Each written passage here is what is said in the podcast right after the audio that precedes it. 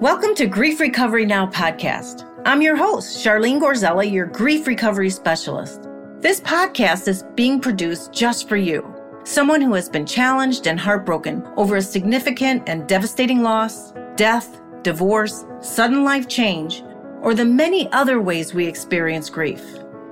You will be taken on a conversational journey with me and some special guests who have come out the other side of grief and committed to small, powerful, and courageous steps that made all the difference in their lives for the better. I want to instill in you on what is possible that joy, hope, peace, and happiness is closer than you think. While your life is forever changed, you can have a beautiful new outlook on your relationships and loss with a sense of completion that goes deep in your soul. Ready, set, now. Let's get started. Hi, everybody. Welcome to the Grief Recovery Now podcast. This is Charlene Gorzella, your host for this episode and every episode of Grief Recovery Now. So happy you're here today. I get so enthusiastic. I record usually on Tuesday and Wednesdays at two o'clock Pacific Standard Time. And I just get so enthusiastic about just being here for all of you listeners. And also, I get the opportunity. It's like going on a field trip. Remember when you were a kid, and no matter where you are in the world, maybe you didn't call it field trip, but we would go to different destinations, a museum or whatever, and explore them and get to learn about them. Well, that's what I feel about my guests when I am doing a podcast. I go on a little field trip in someone's life. And what we talk about here is grief recovery now. And so the recovery part of it, which I am so enthusiastic about, and what I dedicate my life to, part of my life to. So, welcome wherever you are. This is a Come As You Are podcast. Wherever you are, underneath the covers and grief, you have some losses going on, maybe some experiences in your life that is some form of loss. There is like 40 plus reasons or experiences that you can have the experience of grief. And so we want to explore them all. And one of the things uh, why I started Grief Recovery Now podcast is grief is not just about death.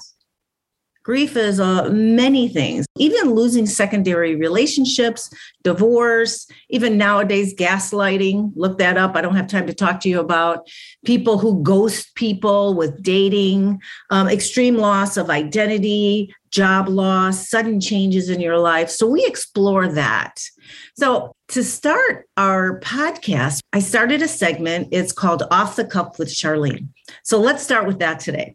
Have any of you heard of a series called The Moth?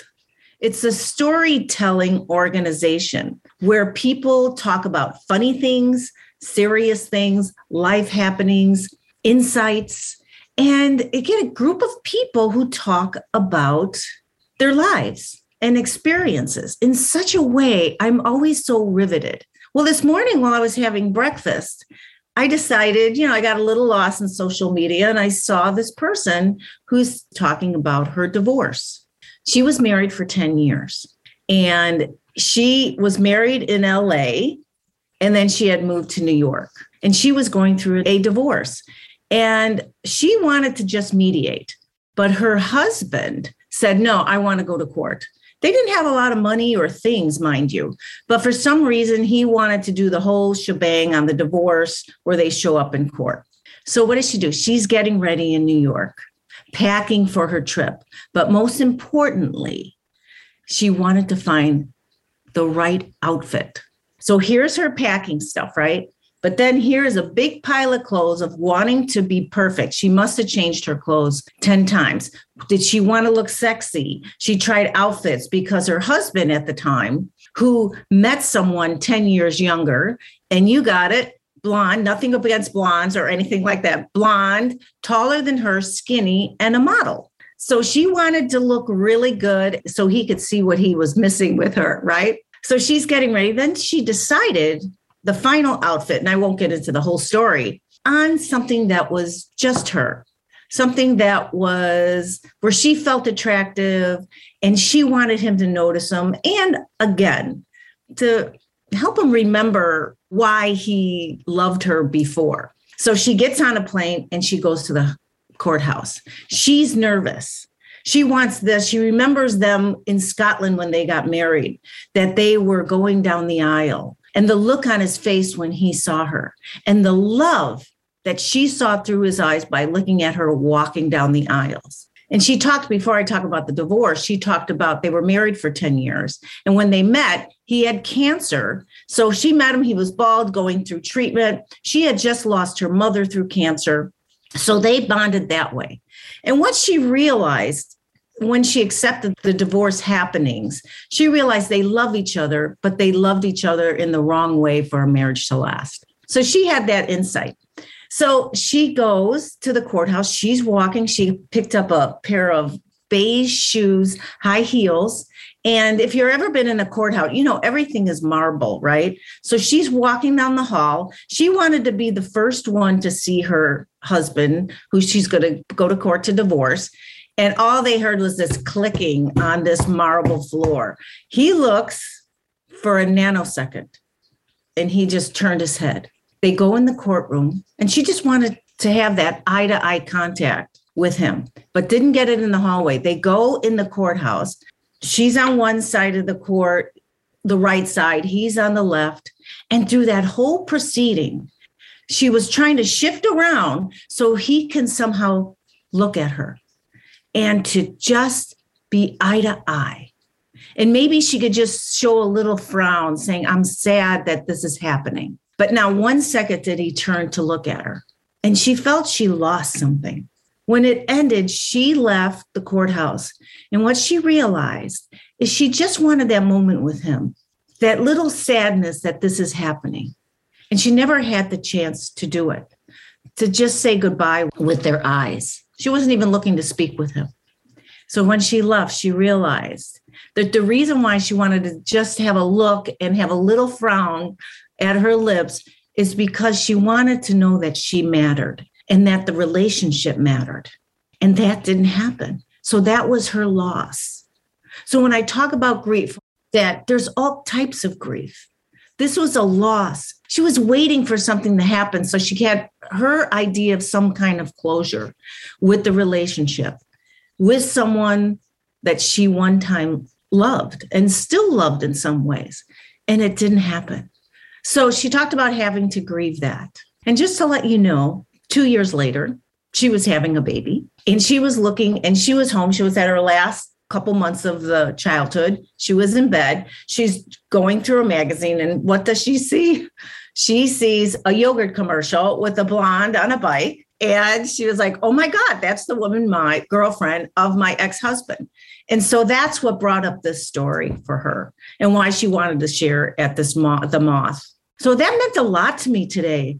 I was like, you know, that's another form of grief, expectations of having some kind of closure we think we want with someone we have that loss with. And that's why I do the grief recovery method is because we're we don't always have that opportunity. And that's what the method is all about. We give you opportunity to have some closure and completeness, not so much closure on the relationship, but a feeling of complete and a resolve. I know I healed somehow through this story of some loss, some incomplete loss. So I hope it helped you today. So thank you for listening. And listeners, I just want you to know how important you are to me. And everything I do and say on the podcast can bring, it's all because of you. And it helps me too. So, this is our portion, my favorite portion of the podcast, and that's introducing our guest. Our guest, Scott Chesney, is a world renowned motivational speaker and the life coach who has presented to over 1.5 million people in 40 countries. Known as the commander in change by his clients, Scott is a navigator of life with paralysis for nearly 35 years after awakening to paralysis at the age of 15 from a sudden spinal stroke. Scott has amassed a resume of transformational experiences, powerful insights, and inspiring stories that cut to the core of the human spirit. He has become a nationally and internationally recognized workshop and keynote speaker, and his positive and inspiring messages have changed countless lives. His insights have been coveted and applauded by the United Nations, the Pentagon, the FBI, Fortune 500 corporations, sports teams, hospitals, rehab centers, associations, and K through 12 schools. Recently, Scott has joined Onward, a medical technology company developing and commercializing innovative therapies to enable functional recovery for people with spinal cord injury as a consultant.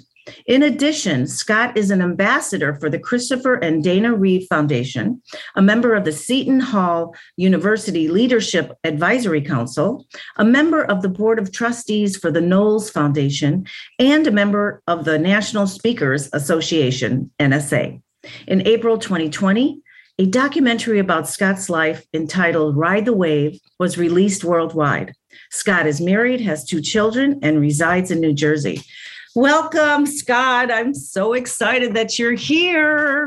Hey, Charlene. Uh, I'm all excited. I wanted to make sure that you receive my permission slip if we're going on this class trip today. Because I, I, love class trips. I, have, I want to make sure that you got my permission slip because I'm all about the journey.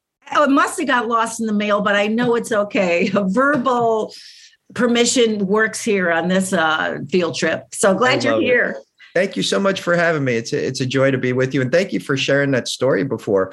Um, you know, it's interesting. The first thing that came up for me is so many times we look for another person to give us that closure. Whereas that you mentioned the word expectation, that's like that's like trying to control someone else. And while yeah, that would have been great if he looked over and gave her that that look that she was seeking, we we have to, which is a never-ending journey. We have to find that closure within ourselves and uh, not look for that to be done with another person. That would be the ideal, but that doesn't always happen. but thank you. No, I'm I'm that was a wonderful story. Wonderful. Oh, I'm glad I told it right. And you know why I like to watch those Moth series? And people are listeners. Listen to it. It's Moth, M O T H, the Moth.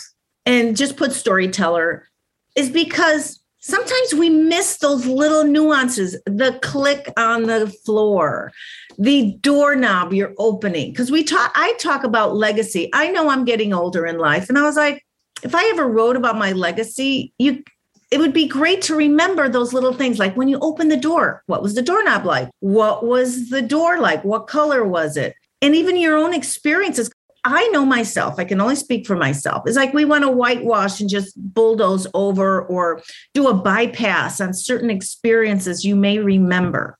Know your story. Don't go down the rabbit hole with it. But sometimes you maybe help someone else with your story. A lot of you know that I'm in recovery. I used to go to, I still do, to 12 step meetings because I want to be of service. But back then, I didn't even, I couldn't even identify my feelings at that time. And people who do grief groups, people can sometimes bring in their own experience up. And I'll go, oh my God, I felt that way too. I could never identify it or put into words. So your story matters. And I hope why we're here, and I know Scott's the same way, we want you to have a happy ending. Do your work, save your story. I mean, you could talk about it a little bit, but let's make it have some meaning. Yeah, and, and that's what connects us all. I think is we all have a story. We all have a unique story. And if you think about this, if we took the time not only to share our story, but to listen to the story of others, I think we would find more that we have in common rather than what we have that's different. And also get into something that I think connects us all. And you're touching upon it with everything you say is our vulnerabilities. I think when we can really show how vulnerable we are, and we all have our vulnerabilities, is that that really connects us. That allows us to say, hmm, you know what? Yeah, I can relate, or I had something similar happen.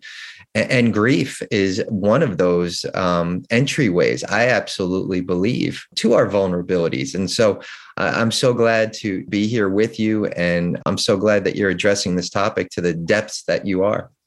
Mm, thank you very much. All right. So, you know what we talked about before the podcast recording is like what it was like, what happened, what it's like now. Just share your experience, strength, and hope. And we know that you had a stroke at 15 and the journey that followed that. And then let's talk a little bit about your childhood before that happened. What were you like?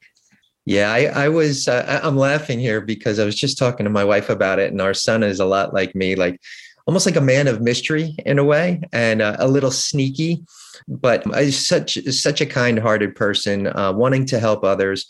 I, I, will say this though, my my life was all about movement, Charlene, and to a degree, it still is with paralysis. But I was just into everything. I love sports. I love playing sports. I loved watching sports. It was very difficult to get me to sit down and read a book. That's why I probably was an above average student, but never an excellent student because I just you you couldn't keep me contained in like a classroom chair, nor can you keep me contained in a wheelchair right now. I mean, I'm doing as much as I can, but you know, I had an amazing childhood and one that was just full of wonder and full of exploration and trials and tribulations. And before the accident, or not accident, but the stroke. Yeah. If when you look back, what were you like? And how did you change from the before and after? Yeah, you know what? That's a, that's a great question because while paralysis upended my life and everything, I really continued on the same path. So you mentioned I was 15, and I always think like, what's a 15 year old boy getting ready to do is like step into his manhood, and in so many ways, whether it be my my physical appearance and just like hitting puberty later, just going through a lot of things that kids go through, is that I was so full of uncertainty, so scared on so many levels. I talk now to a, a, lot of students in those middle school and high school ages and talking about the importance of self esteem, like how you look into that mirror, how you see yourself. And what was interesting is like on paper, I mean, everyone would have said, you know what, I'll take Scott's life. But deep down inside, I, I, was struggling. I didn't like that mirror reflection. I didn't like the words that I used to describe myself. And so paralysis enters my life. And that almost like gave me a little bit of a reprieve in a way, a little bit of a pause on everything that was going on in my life. But once I kind of got back into life and through real rehabilitation and learning what it was like to live life from a wheelchair, is that I realized that all of those issues still were there waiting for me. And so I realized that, you know what, we, we have this imaginary backpack behind us. And when we don't want to deal with something, we quickly can throw it in there. We can use humor, we can use diversion, we can use just speeding up our lives, whatever it may be. But we put all that stuff in our imaginary backpack. And I, I believe that it weighs us down to a certain degree. And I, I can't say even when. I hope it's when for everybody, but could be if for some people we ever get around to opening up that backpack there will be a time that we can release that that we can um, address it and as you put so eloquently in all the work that you do is that there's never a wrong time to grieve over something that's happened in the past. And so I realized more than ever is that my backpack was really like weighing me down. And I needed to find out what was going on with Scott before paralysis, what was going on with Scott when paralysis hit, and what was going on with paralysis now in my life. So, and and again, is the backpack totally empty? No, and uh, it's just it's a it's a it's lighter than ever before but it's also it's there. And i know in many ways that it's a protective mechanism too. And it serves us it's full of security. It's like that comfort zone. So if you, you everyone's heard of the comfort zone. I, I think our backpack is part of that lining that we have with our comfort zone but it's something again that we can look into and examine whenever we want in our lives.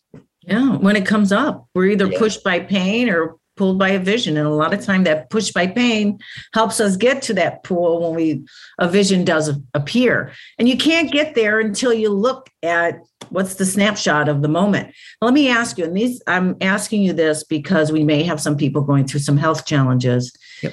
and the moment like you were a kid who was active in sports and moving around and i know myself i never heard of a spinal stroke can you talk a little bit about what happened, just so people could not to dwell on? I like to hear what happened exactly, and Absolutely. what is it? Absolutely. So I was born in 1970 and what they said is that they did an mri on me when i was born you would have detected that there was a malformation of blood vessels but obviously in 1970 there were no mris and i was a healthy baby so there was no need to do anything but we all have a lot of malformations that are in our body that never manifest, but mine um, manifested when I was 15. So it was a malformation of blood vessels, but it was almost like a, a sleeping volcano that could have erupted when I was born, could have erupted at age 10, could have erupted at age 50 or never. But it was just my time. There was no accident, no injury, no trauma. It just was my time. So the blood vessels burst and bled and almost put pressure on that part of the spinal cord that controls uh, the movement in your legs and left me a paraplegic. So um, there was nothing. So I woke up to a numb big toe, like when your foot falls asleep. And then 48 hours later, that numbness went up one leg, went up a second leg, and left me paralyzed from about my belly button down to my toes, unable to move and unable to feel normally. So, in a way, I mean, it was like, wow, how awful this is to have this happen to anyone at any time. But I also pretty quickly moved to a place of gratitude because we weren't sure if this was going to continue to spread upward, mm-hmm. affect my my lungs, my my respiratory system. I didn't know if I was going to have to be put on a ventilator. I didn't know if it was going to travel to my brain. And what's interesting, after many tests and exploratory surgery, doctors finally told us that it was a, an AVM, an arterial venous malformation. But again, talking like it was a spinal stroke. And they said I was the 12th documented case ever. And out of the 11 cases before mine, seven of those malformations, seven of those strokes had occurred in the brain and went down. And they proceeded to tell me that those people never lived. So hence the reason I moved quickly to a place of gratitude, no matter what had happened to me. But what, what's interesting is that, and I think this is what you were getting to, Charlene, and I went off on my own journey. See, That's that okay. happens during school trips from time to time. You, you remember how everyone's looking at that artwork and you're all supposed to stay together, but yet you have that kid who wanders off because he sees something. That, that's me. And that's me with regards to your question as well. But eh, so perhaps didn't hit me at first it did not hit me at first. And there are some people, Charlene, who, who you know what, this devastates them right away to the point where, unfortunately, and uh, people take their lives. That's how debilitating it can be. That's how quickly it can enter our mental state. And then there are others who it affects them much later on in life and sometimes never. And I don't know whether it's humor, I don't know whether it's just a fear of going there. But I know now, see, what I love to do is rewind the tape of my life. And I could take myself back and wonder why that didn't affect that 15 year old kid. And I remember there laying in a hospital bed very early on the first few hours, the first day, the first couple days, and having my bed surrounded by family and friends, just wondering if I was going to be okay. And I remember looking into every set of eyes, beginning with my mother, my father, and my brother, and seeing about the size of golf balls with tears in them. And I know not consciously, I don't remember doing this consciously, but subconsciously, I know that I said, all that pain you're experiencing is far greater than I can be experiencing. So I shut everything down that I was absolutely had every single reason, every single right to feel. And you would think I would feel. I shut that down. And on some level, I said, I, I have to show all these people that I'm okay. So I put this fake smile on my face and I let them know that this was, which I did on some level. I thought it was temporary, like I was sick. And just as quickly as this entered my body, it was going to exit my body. I didn't have an accident or an injury. So I didn't think of any kind of permanence. And I still don't think of any kind of permanence. But it was just interesting how it wasn't until many years later that I went around to that backpack and I said, you know what? See what that 15 year old kid has to say. And uh, among other things that had gone on in his life, and give him permission to feel everything that you can imagine a 15 year old who's told he never will walk again, never will move from his waist down to his toes. Every single permission he had to feel is that I lied myself. And that included grieving over what had happened to that 15 year old boy. Do you think you were on survival mode? Or oh, yeah. What is Abs- that? Absolutely. Absolutely. I mean, I, I absolutely believe when something traumatic like that happens and we don't go to that real dark place in our mind where we feel that we're all alone, that no one understands. I absolutely believe, Charlene, that we all have access to hope, mm-hmm. access to that strength to move on. But I just feel, and in no judgment, that there's some people who can't access it quick enough. And so yeah. there's that despair, there's that that I, I can't get there. And that's why I absolutely believe that like people take their lives. I, have had people in my life who have taken their lives. And I think if there was any moment that any of these people thought what this could do to a loved one, what this could do to a mother in their lives or whomever, a friend, is that they wouldn't do it. And I think that many people get there. But I don't, I think there's some people who don't feel what that effect could have on other people and mm-hmm. just feel that there is absolutely no way out. I want this pain to end and this is the way I'm going to go. And so while there's a part of me that's just, I, I, I cringe and I just feel so horrible for these people that they had to reach that level of desperation. Also, in a place of understanding how dark and how bleak. I was just talking the other day to a group of people about this in terms of I think everybody at some stage in their life says, I don't want to be here anymore. I want to check out. And yeah, did I have every excuse myself and what happened to me and what had been taken from my life? Absolutely. And I'm no better than that person who has taken his or her life. I'm not. I just had an opportunity to access that hope and, and to create what you called um, survival mode and, to access that path quick enough. Again, I absolutely unequivocally believe that everyone has that survival mechanism inside of them, um, has access to hope, access to moving forward with their lives. But unfortunately, they're not able to access that blueprint and mm-hmm. steer them in the right direction. You know what? I just thought maybe hope isn't part of survival. Maybe it's, and I believe in the higher self.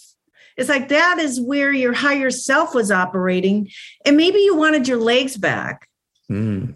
But maybe what your higher hope was that you lived a full life and functioning and move around type of that unprecedented future that you so, but Charlene, I, I, whole, I wholeheartedly agree with you, and I believe in a higher self. And I'm just, but you're not even capable of. Like, what if, what if there's someone who doesn't believe in a higher self for whatever yeah. their path is and everything? Is that so? Then you remove that from the equation.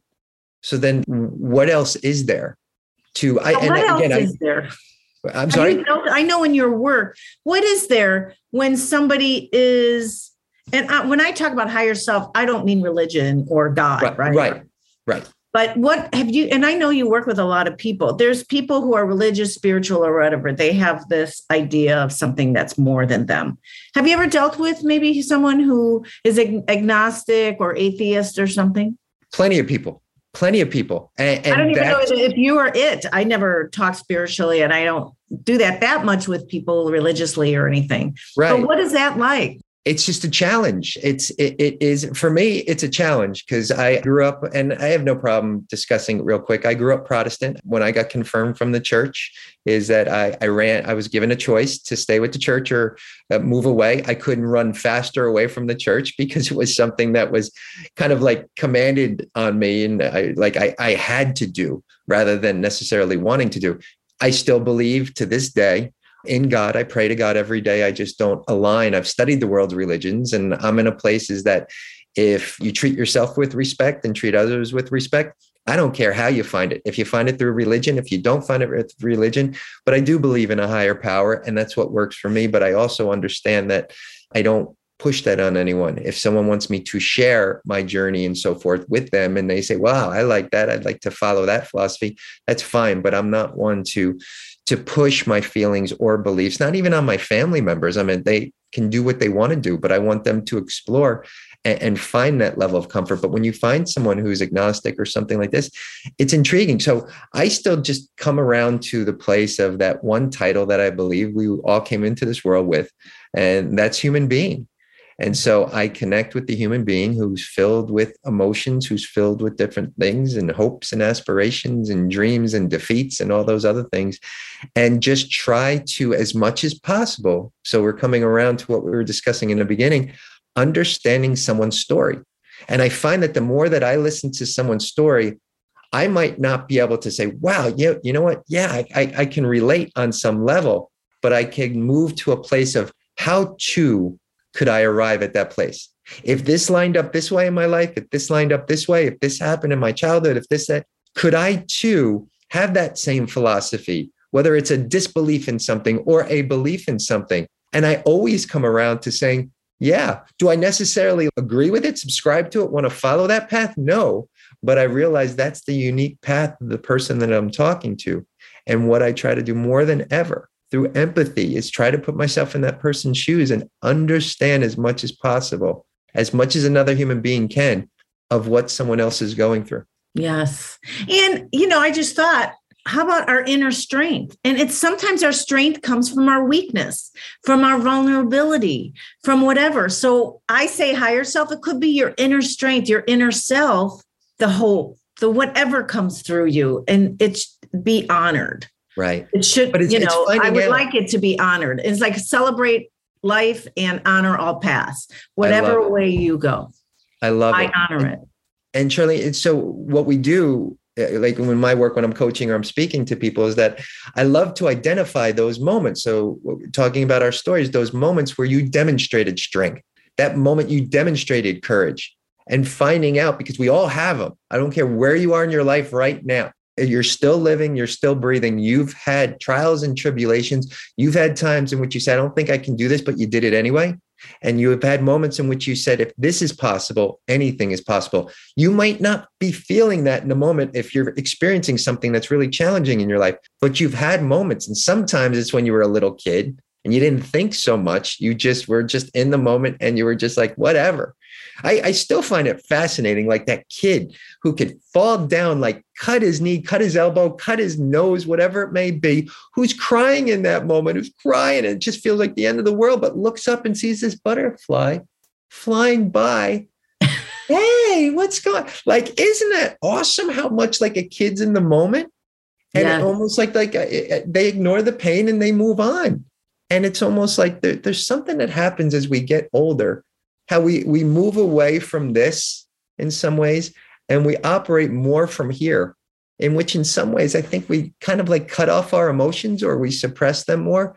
But there's something to be said for that innocent kid who could be screaming in so much pain and sadness in one moment but yet just be in the next breath full of so much wonder and intrigue and exploration Yeah. and so I always try to access that little kid and everything because that that's the person. But getting back to some people's stories. oh, that- can I just say one thing? please? We're please. on audio, and Scott, when he said, when we can get into this, he rubbed his chest Yeah, by I'm his sorry. heart. So, and so that's when he said, oh, when you can get into this. So, everybody, just rub your heart right now, just circulate it Oh, a little lower. Sorry. There we a go. little, and um, just just be in your heart right now and listen. It's just such a beautiful space in your heart. And okay, go ahead. I didn't mean to take this little heart moment. Oh no, no, no, no. It's it's not always easy, and you know this, Charlene, in your work is that to find out exactly where a person is. So it's it's wanting to help them create that space to give them permission to feel. I think that's the biggest thing is to give people, including ourselves, first and foremost ourselves, permission to feel whatever it is that we're feeling. So if you're angry in a moment, if you're sad in a moment, if you're happy in a moment, give yourself permission to feel that but also understand that this is a moment. So if it's a challenging moment that you're having, is that give yourself permission to feel all those, but also understand that after a certain period of time goes by, is that no, no, I don't have to experience this moment. See, what I love doing is finding out what's the polar opposite. So, and I had this with an audience member recently who uh, was telling me how upset they were with what was going on in their life, and they were sad. And I was like, okay, tell me one thing that makes you happy. And they're like, huh? It's like, tell me one thing that makes you happy. They said, walking my dog in the park. So I was like, oh, that's great. I was like, when was the last time you did that? Um, I, I don't know. And I was like, I want you to do me a favor. Gave him my um, cell phone number. I want you to text me. And you have all these audience members who know you too. Is that I want you to tell them too, is that you are going to do this by the end of the day today. And he ended up texting me and he actually felt great. Now, was there any guarantee of that he was going to feel better? No. But what he ended up doing is that so if you're sad, the polar opposite is happy. What's one thing that makes me happy? Go and do that. So you end up moving away from the sadness and moving more into possibly what makes you happy in that moment that could lead to other things. Nothing that's guaranteed, but you have moved away from the sadness. But I think it's always important. But he was already feeling that to feel your feelings, but understand that it's a moment.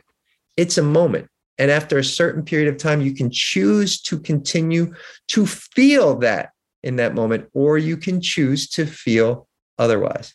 Yes. And sometimes when people are feeling sad or grieving or they made a mistake, they take on the mistake or sadness or grief as they are the grief. They are the sadness. They are the mistakes. You are feel you are feeling or experiencing these feelings, the grief, the sadness, the mistake or off the mark thing you did. So remember, you are not that. You are experiencing those moments, like you said. And also, I think about what you said. Did you ever have moments where you had to do contrary action, like when you're doing physical therapy or when you had to build up your upper body or just decide to live, right? You could lay there and think that way, okay, I can do it. But actually doing it. Did you ever have experience where you had to do contrary action? And I'm saying for the griever or people who are grieving some unexpected changes and all that, whether physically, mentally, emotionally, that how contrary action has helped you like maybe you're like, F off. I'm not getting out of this bed. I'm not going to do that. But you did it. that's what my dog's doing. My dog's telling me to F off right now. So uh, he's quiet enough. No, but a- absolutely. There's always that part of you that has that contrary. I've never heard that term before, but contrary action as to um, what it is that you're going to be doing in your life. But absolutely. And yes, through physical therapy, through different instances in my life, and I, I realized that, that that's part of the journey too. But those contrary actions, they serve us. They serve us, whatever is going on in our lives. So you might say, hey, you know what? I don't want to feel this way, or I want to change this. While I get all that, understand that whatever it is that you're feeling, thinking, believing, acting, it's also serving you. And this gets me back to the comfort zone is that uh, until you experience enough pain, which again will force you to make a change at some level, and we all have different thresholds for pain, is that, wow, we have to dive into how is this experience serving me? So, Charlene, I bring up the example right now. So, I'm coming up this December on 37 years of being paralyzed.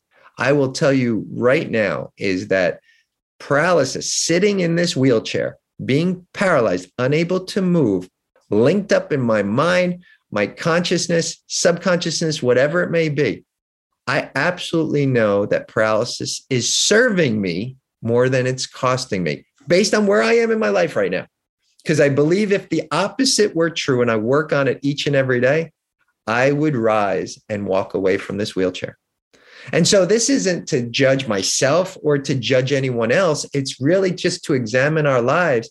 Because so many times when people say they want to change, I want to change, and like they'll tell me all the reasons. I, I, I want to do this and I want to do this. I get all this, but tell me this situation you're in right now, how it's serving you, how it's serving you, how it's form part of your comfort zone. So you might say, there's a comfort zone with paralysis. Yeah, I wake up every day to a wheelchair. I know how to get in that wheelchair. I know how like it how long it takes me to get dressed. I know basically what I can and can't do to a certain degree. I know what getting around in a wheelchair, traveling in a van, driving with hand controls. I've been paralyzed since I was 15 years old. I never knew how it was to drive with my feet. So all these things wrapped up say, yeah, I mean, is there a lot of discomfort and some pain? Absolutely. And are there a lot of like almost like blessings in disguise? Absolutely. So there's that part of me that wants to say, okay, Scott, not if, but when you walk again, all those things that you created or that have been created in your comfort zone of being paralyzed, they're going to come with you when you stand and walk again, but just in a much healthier, more beneficial, more effective manner. So that's what I constantly have to remind myself of. But folks, I'm telling you, not just with paralysis, obviously, but with anything that's going in our lives, I'm going to challenge everyone who's listening to this. You know what? There's a cost and payoff to everything mm-hmm. in our mm-hmm. lives. And whatever's going on in our lives right now, I am letting you know if it's continuing good, bad, or indifferent, there's more of a payoff that you have linked to it. So it's serving you more than it's costing you. But we got to get around to the cost, what it's costing you, but also in some ways how the payoffs are. You can write these down. You can do it on a relationship. You can do this, whatever it may be, is going on in your life, and yeah, exhaust like a, the list. Oh, sorry. Yeah, no, I didn't mean to cut you off. oh no, no, I'm done. I'm done. Oh, okay. Um, and relationships, you're staying in a bad relationship, right? Because I started with the relationship, right? The story. And when you finally get to it, like it's a great exercise you're talking about, putting in what they used to say pros and cons. What's it costing? And what am I paying for it? Right. And work on the list. Don't like, don't, it's not something that's to get done like immediately. Give yourself a few days, give yourself a week and keep adding to that list. And you'll realize is that a lot of things you'll be like, wow, I didn't realize how much Like this is really, in, in many cases, it's serving me. And, and so you might say, well, why don't we want to get around to all the costs too? Because that's scary. That's painful stuff. That's stuff that, you know what, we might address it a little bit on the surface, but when we dive deep into it, that's some serious stuff. What's yeah. cost me. And I know that with paralysis. I know that if I thought about all the things that I may have missed out on and really dive deep into the last 37 years and what that means for different milestones in my life and where like you could have said I, I, I could have been or I should have been. I mean, you look at all that, you could say, wow, you know what?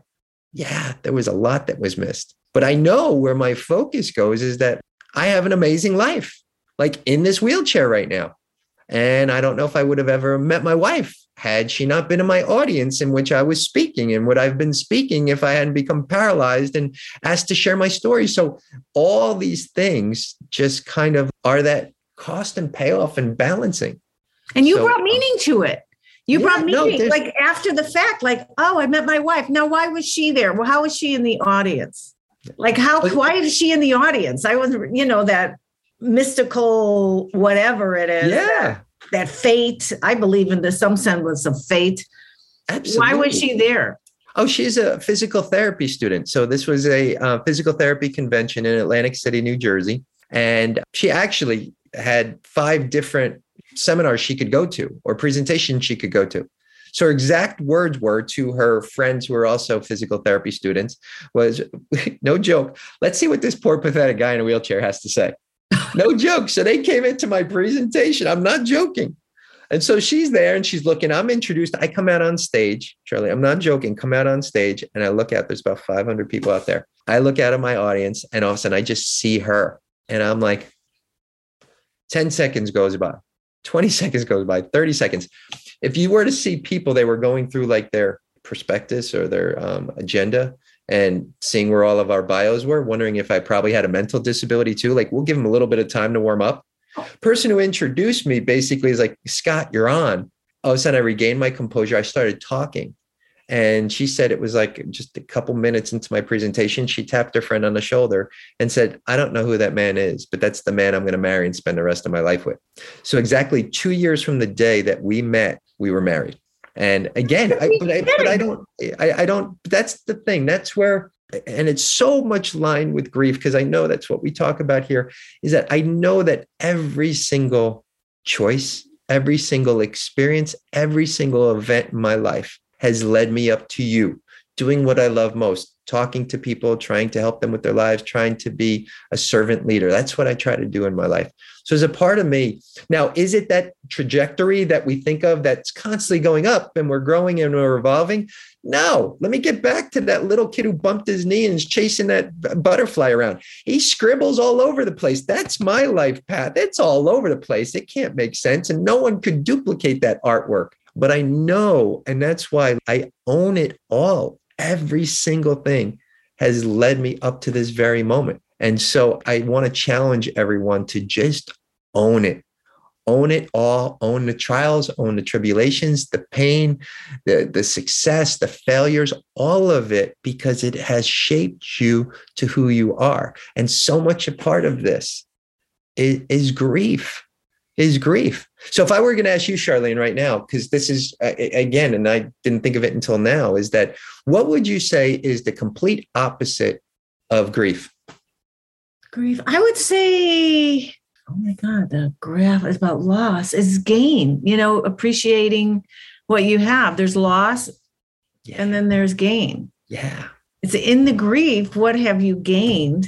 Yeah. Oh, okay. That's great. What a great question. But and looking maybe- at both of those, like, yeah, you know, what have I grieved over and what have I learned from those experiences and and, and the, the gaining and the achievements and the celebrations and everything, and knowing that one wouldn't exist without the other.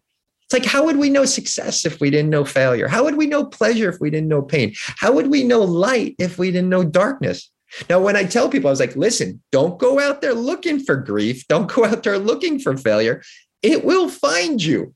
but just understanding when it comes, feel those feelings, but then understanding, whoa, okay, what's the message here? How can I grow and learn from this experience? That's it. All I say is feel what you're feeling and experiencing. Just don't go down the rabbit hole. Right. There's a myth, some people like we grow up certain myths about death and loss. We don't talk about it. And I remember one thing I learned in the grief recovery world is that we are taught how to gain or to get not how to lose. Mm, I love that. And, I love that. And it's not like you lost a game or you're the loser. It's like what happened? And life is full of gains and loss. There's some people who never get out of loss and they think that's who they are and they don't have lives that work. Well, you brought up, Charlie, you brought up before an interesting word that uh, just catapults what you just said is that uh, dwell so I always believe that when we're dwelling on something, we're spending too much time in the past. That's why there's a lot of people who are depressed, and not to judge people, but people who are depressed are spending too much time in the past. I always say there's only one thing that we can do with the past is learn from it. We can't change it. We can't do anything. We can't go back in time, no matter how hard we change, try to change our lives or try to change someone else. We can't change. We can't change what we said five minutes ago on the show. We can't change how we started the show. We cannot. All we can do is learn from it. So that's on one end of the spectrum. That's that's the past. Then we have we talk about anxiety. So when we're spending too much time in the past, is that we're, we're dwelling on things that have happened, things that we can't change. We can't go back in time. We can't change them, but we continue to dwell. That usually leads to depression. So if someone's depressed, and I'm not here to judge anyone, is that more than likely, um, I'm going to say you are spending too much time in the past. And rather, it's trying to change something that you can't change, but spending too much time there.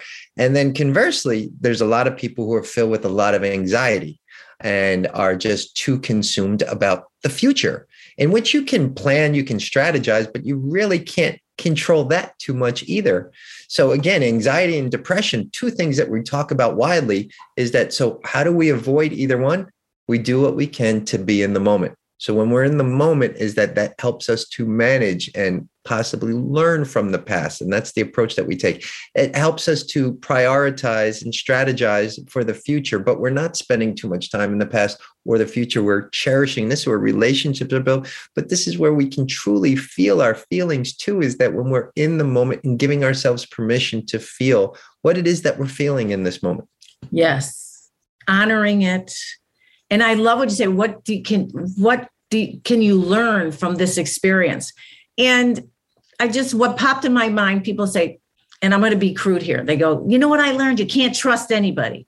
Mm. You know what I learned? That everybody's a jerk. You know, especially when you're dealing in relationships. Right. How do you get it where there's a higher purpose in your own growth? Yeah. Maybe it could be at the time has come. I need to step away from this relationship. Right. Right. Absolutely. Absolutely. What are you pulled for your future? Yeah. Not like why they're wrong. Just say, this does not work for me. It's not for my highest good. It's either dangerous emotionally, physically, um, to my life. And uh, you get what I mean, right? That's beautiful. No, that's beautiful. I, I mean, you could say, let's say you mentioned like a relationship, is that you could say, and you could actually be 100% accurate with this and saying, you know what, that person is 95% to blame for this relationship ending in which everybody and their mother might agree with you on that. Can't control that. Work on the 5% that you've brought to the table. That might still be going on. The thing is, you won't be plugging into it anymore. You have moved on. That's why I, I have a lot of coaching clients too. And they'll tell me is that, you know what? Yeah, I had a terrible relationship and everything. So I'm like, well, as long as you're being coached by me, stay at like out of relationships. I want you to get better relationship with yourself. Uh, I've had a few over the years. It was like, no, no, no. I, I met this great guy. Like we're, we're, a few sessions into it. I was like, no, no, no. You told me you weren't going to. No, he's nothing like that person that I met. And so I'm like thinking to myself, wow, you know what? Okay, this is an experience that they have to have. And usually within a week, couple weeks, few more sessions, they're like, Scott, what, what happened? And I'm just like, because you didn't resolve the issue. You were so busy playing the blame game of that re- last relationship, you weren't owning what you were bringing to the table. So while you met a person who you perceived to be very different in many ways, all of a sudden, all that stuff just came to the surface that was still rooted there that you hadn't resolved. So I was like, you got to understand what you're bringing to the table, what your dynamic is, and not to beat yourself up on it, but just to resolve it and wish the other person the best, but knowing full well, can't control them. You can only control your own feelings, thoughts, and actions. And, and your feelings, thoughts, and actions, you're vibrating in a certain way in the world. I believe in energy. And if yes. you're vibrating in the same way, who are you going to attract? The same person. Absolutely. Absolutely. And circumstances. Why am I being fired all the time? Why am I losing this relationship? And while there's grief, you know, this episode isn't about death, but maybe it's the death of old beliefs. Mm. And um, and learn some new ones that are more serving to you. We want you to feel, and I know what do they call you? The what is that? The CEO, the commander in change. Commander this is about changing, shifting. The inner work goes and the outer work will take care of itself. And you can't do it alone. Yep. You think yep. you can. You cannot marinate in your own knowledge and in your own feeling space and how you always operated. Learn from others. Make yourself your own little science experiment. See, we're on a field trip again. I love yeah, it. We're on a field trip. but anyways, I, I want to end this because we're we're going over a little bit. How was your family through this? I know you're you got married and she knew you this way. Yep. But she also probably never has been with someone like you who had to navigate through that or your parents yep. had did they shift with you I, I i couldn't even imagine a parent seeing their beloved son having the stroke that you had and being in a wheelchair how's everybody doing i know they were sad they're grieving the loss of they knew and scared out of their minds that like you some of the fears you had how's everybody now with this well, I will say, well, my father passed away in 94. So mm. um, my father, uh, about, I guess, says this was 85 that it happened and 94. So nine years is that um, he, he, struggled. I mean, he was an athlete himself and to watch his son and knowing full well that I can't control this. I think what had happened is that my, my parents have been, they were awesome. Uh, and my mom's still alive and um, best support system. They got me to the best hospital, the best rehab center but it wasn't like my son was out there and either he was negligent and drinking and driving and or did something that he had an accident or an injury this was something that they were told was congenital so mom and dad even though you wouldn't wish this upon your worst enemy there was no one to blame so they blamed themselves. Like we made you and this happened. And it was just again their way of grieving. So we all find try to find a way to make sense of things and grieve. So for them it was like really taken on. And i know even to this day is that there's that part of my mom that's so proud of me and she loves me unconditionally but she still knows that hey that 15 year old kid who was so much about movement and had so much to look forward to with regards to sports and a life of movement that was taken from him unfairly and so i, I know and what's interesting is that I, i've always tried to comfort her but it wasn't until I had my own children that I really understood what it is that she was feeling.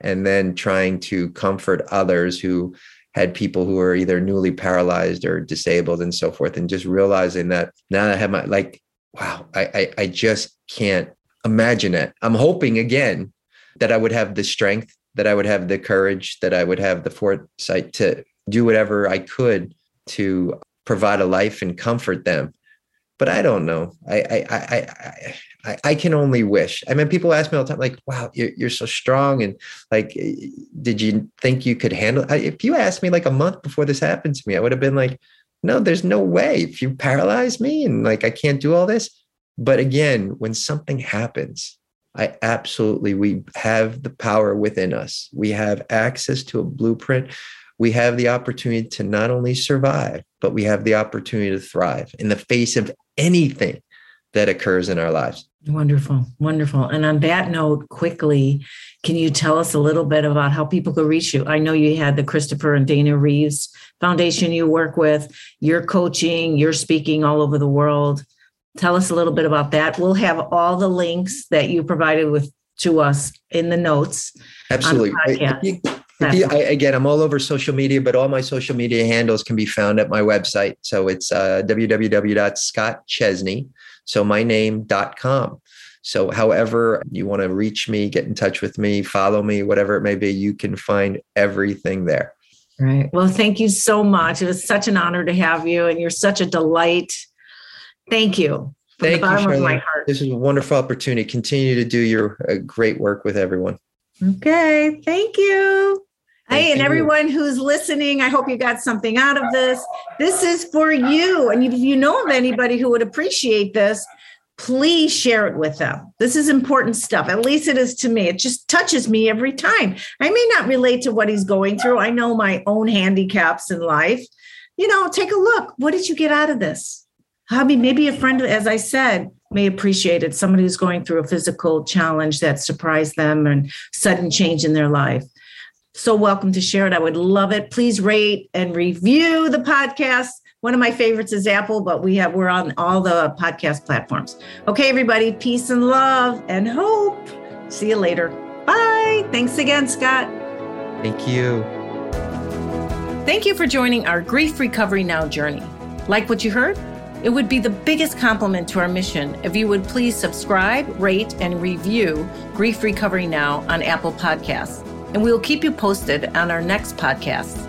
If you don't have Apple, we are also on Spotify, Google, Stitcher, and other podcast platforms.